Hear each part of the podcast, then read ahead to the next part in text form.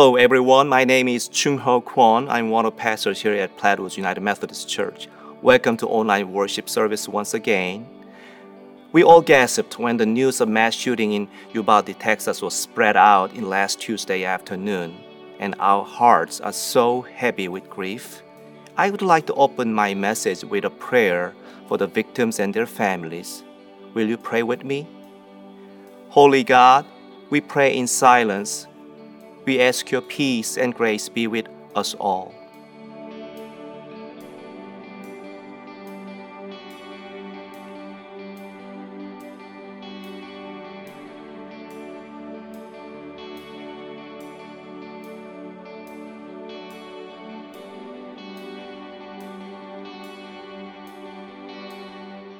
Thank you for your peace and grace.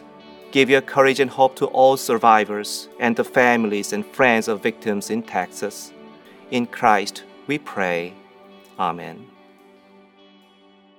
In summer 2014, the ALS Ice Bucket Challenge went viral on social media. As you know, ALS is a progressive neurodegenerative disease. And the Ice Bucket Challenge encouraged participants to be filmed having a bucket of ice water poured on their heads and then nominating others to do the same. A common stipulation was that nominated participants had 24 hours to comply or forfeit by way of charitable financial donation. It was a creative, fun, and meaningful way of funding ALS research and also supporting the patients and their families. And I was challenged by one of my colleagues and a group of children, including my own, proudly, passionately assisted their pastor to be a part of this mission. Okay, I'm ready. ALS is a livable disease. Plattwoods has church members living with ALS too. I hope you keep thinking of them, praying for them, and supporting their families. The reason I opened this message with Ice Bucket Challenge is not only May is the ALS Awareness Month, but also it could be a good analogy we can understand today's topic, baptism. Baptism is one of the most creative, fun, memorable, and meaningful sacraments.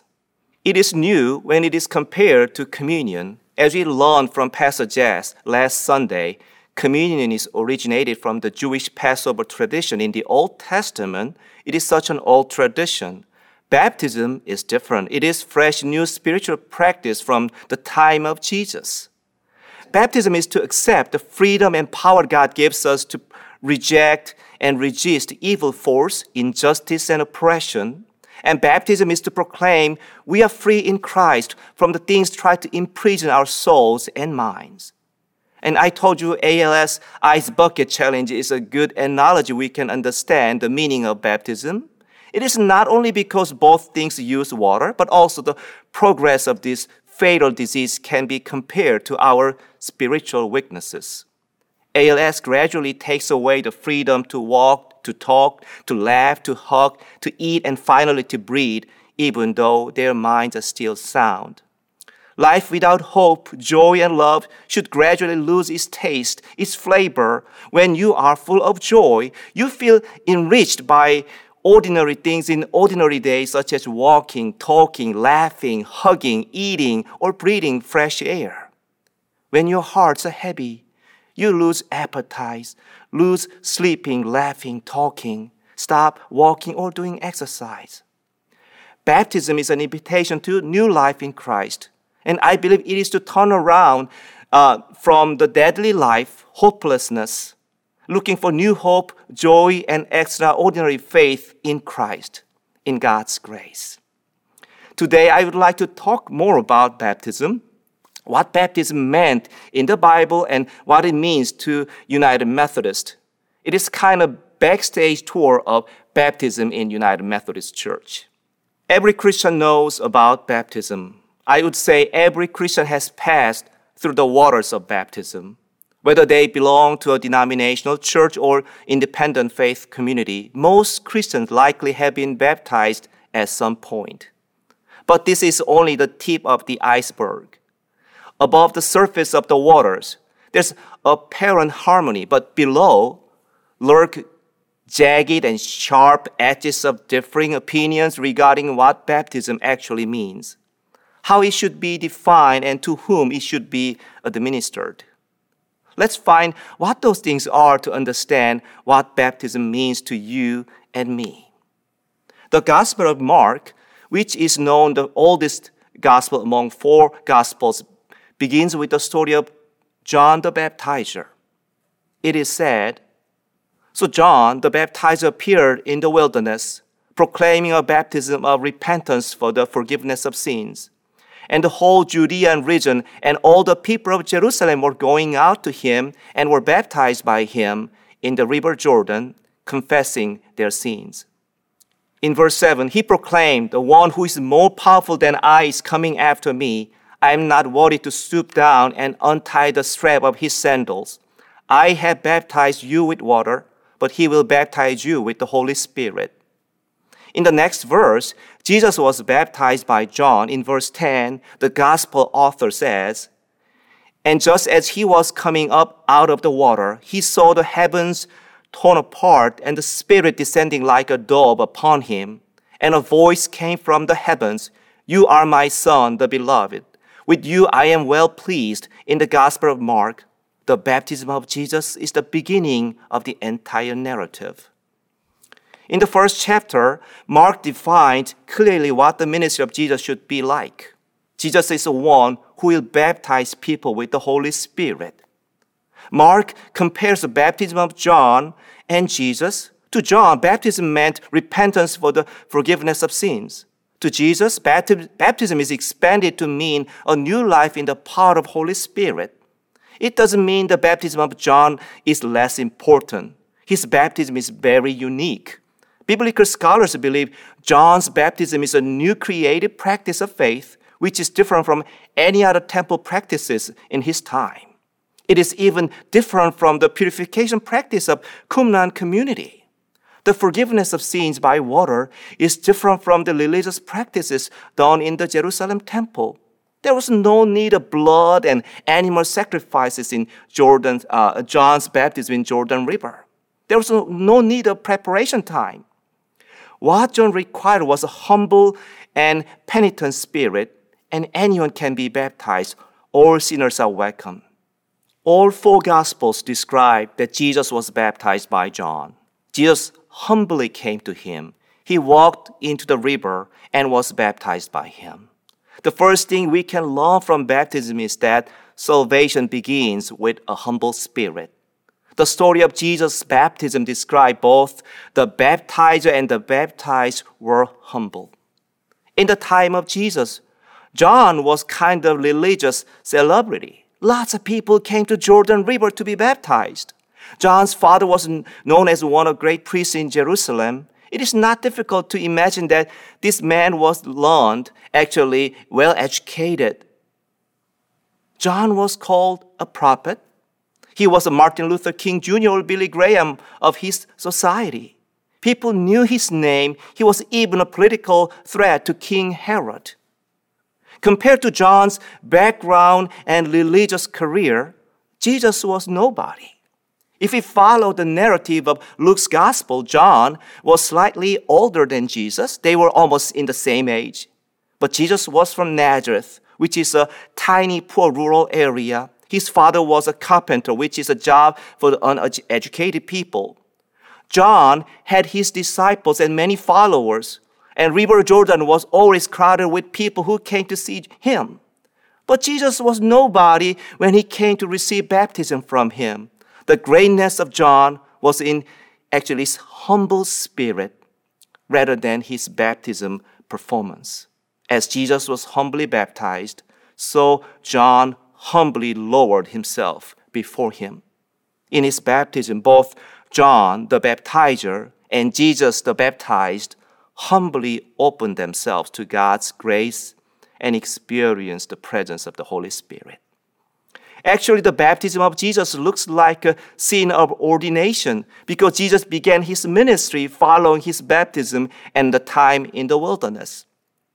Since the baptism of Jesus, New Testament doesn't talk much about baptism. Jesus was baptized only once. The Bible doesn't record that he baptized people. The baptism as a sacrament of church is based on his last commandment after his resurrection. In the Gospel of Mark and Matthew, Jesus said, Go into all the world and proclaim the good news to the whole creation. The one who believes and is baptized will be saved, but the one who does not believe will be condemned. Jesus also said in Matthew, Go therefore and make disciples of all nations, baptizing them in the name of the Father and of the Son and of the Holy Spirit, and teaching them to obey everything that I have commanded you. And remember, I am with you always to the end of the age. It is true that baptism took a more important role in the book of Acts and St. Paul's letters than in the four Gospels. Baptism was the outward sign of conversion to Christ in Jerusalem. Peter baptized thousands of Jews and they became the disciples. The stories of baptism in the book of Acts are most dramatic moments in the early church history.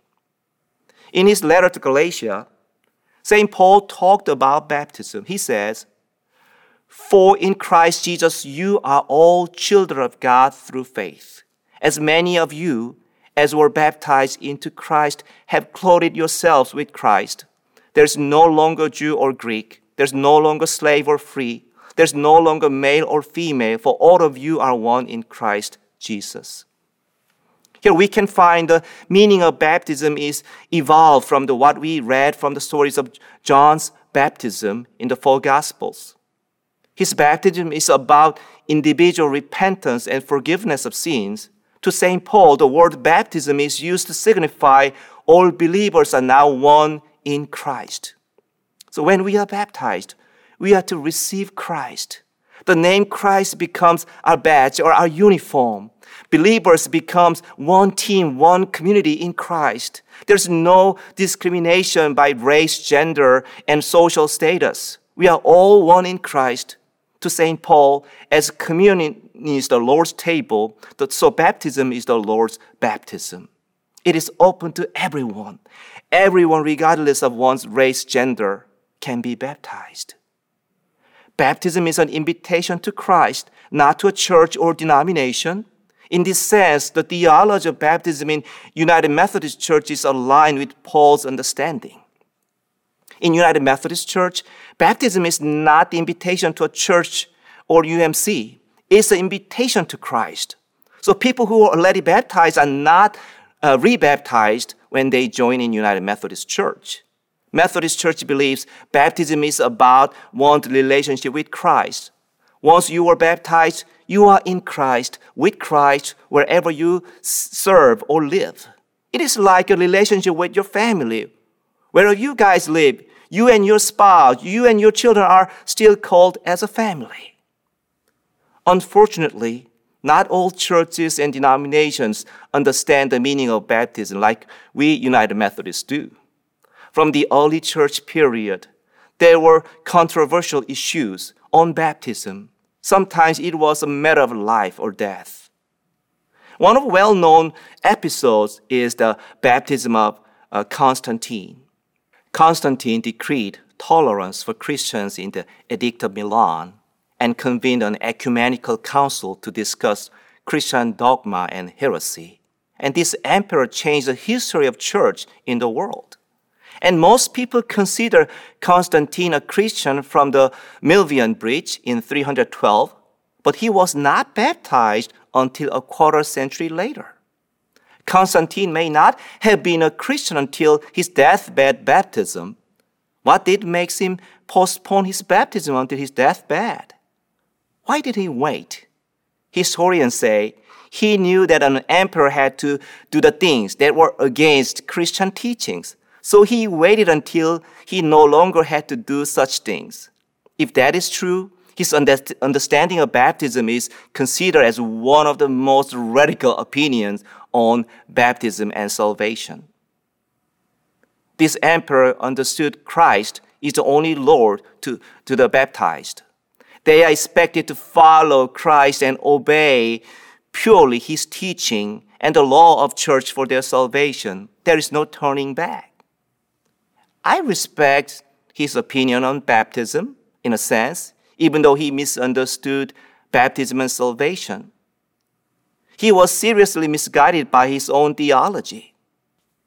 The story of his baptism is an example of how baptism means different in the life of believers. Constantine is not the only one who had an issue with it. To some Christians, baptism is only a remembrance, of the work of Christ.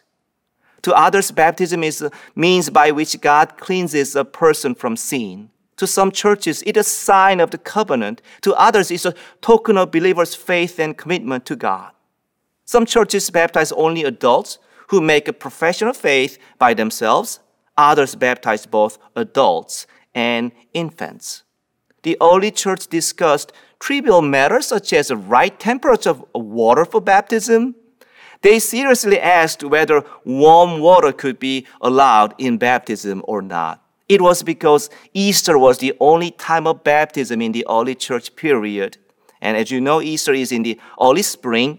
Running water was so cold, some people believed using cold water is only biblical.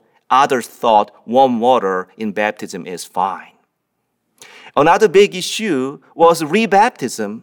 It became controversial since the third century. It still matters in United Methodist Church to become an ordained pastor in Methodist Church. The candidates are required to explain why Methodist churches don't rebaptize people.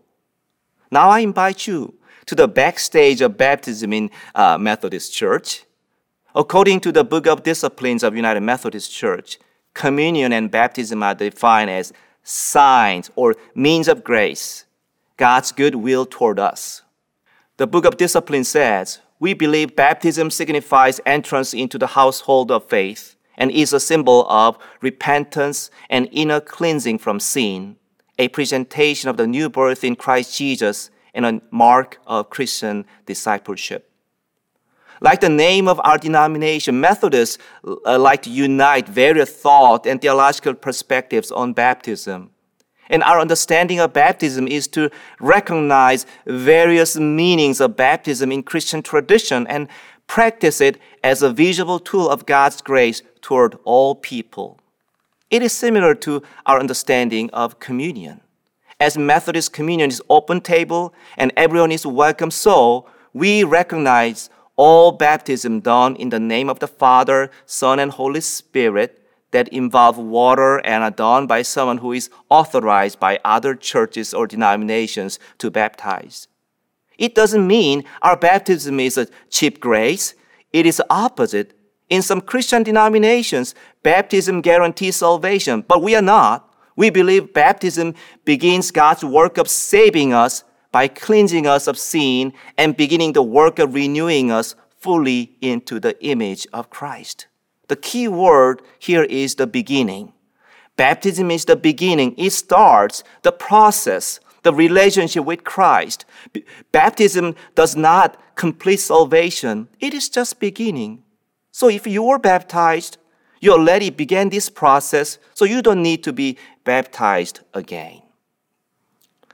Now let's talk about technical stuff on baptism. We Plattwoods Church schedule baptism in the last Sunday of each month. In May, we added Mother's Day as another baptism Sunday. People can be baptized in either 9:30 or 11 o'clock worship. Private baptism is also available for those who are not available to come to church in Sunday or choose not to stand in front of the crowd. In this case, the baptized and a few witnesses are only invited. There are three methods of baptisms Pouring is like the ice bucket challenge, even though it is more gentle and no ice in water. And sprinkling is used for infant baptism. And immersion baptism is available in our worship center. As a pastor, baptism is one of the most meaningful moments in ministry. I talked to one of my former district superintendent who asked me, how does your ideal church look like? I told him with no hesitation, it is a church with more baptism than funerals. Baptism is prerequisite for church membership, whether you were baptized in a different denomination or United Methodist Church. If you are interested in being baptized and a member of Plattwoods, you can visit our church webpage and fill out the baptism request form and click submit form, and one of our pastors should contact you. Let me conclude this message with our baptismal covenant. When you were baptized, you, your parents, or your guardian said yes to the following questions. This baptismal covenant reveals our worldview as well as the purpose of our faith journey. We confirm that spiritual forces of wickedness and evil powers exist in the world, and we will renounce them. And we believe, we affirm that God gives us freedom and power to resist all forms of evil, injustice, and oppression in the world. And the purpose of our spiritual journey is to follow Jesus, put our whole trust in His grace, and serve Him in union with His church.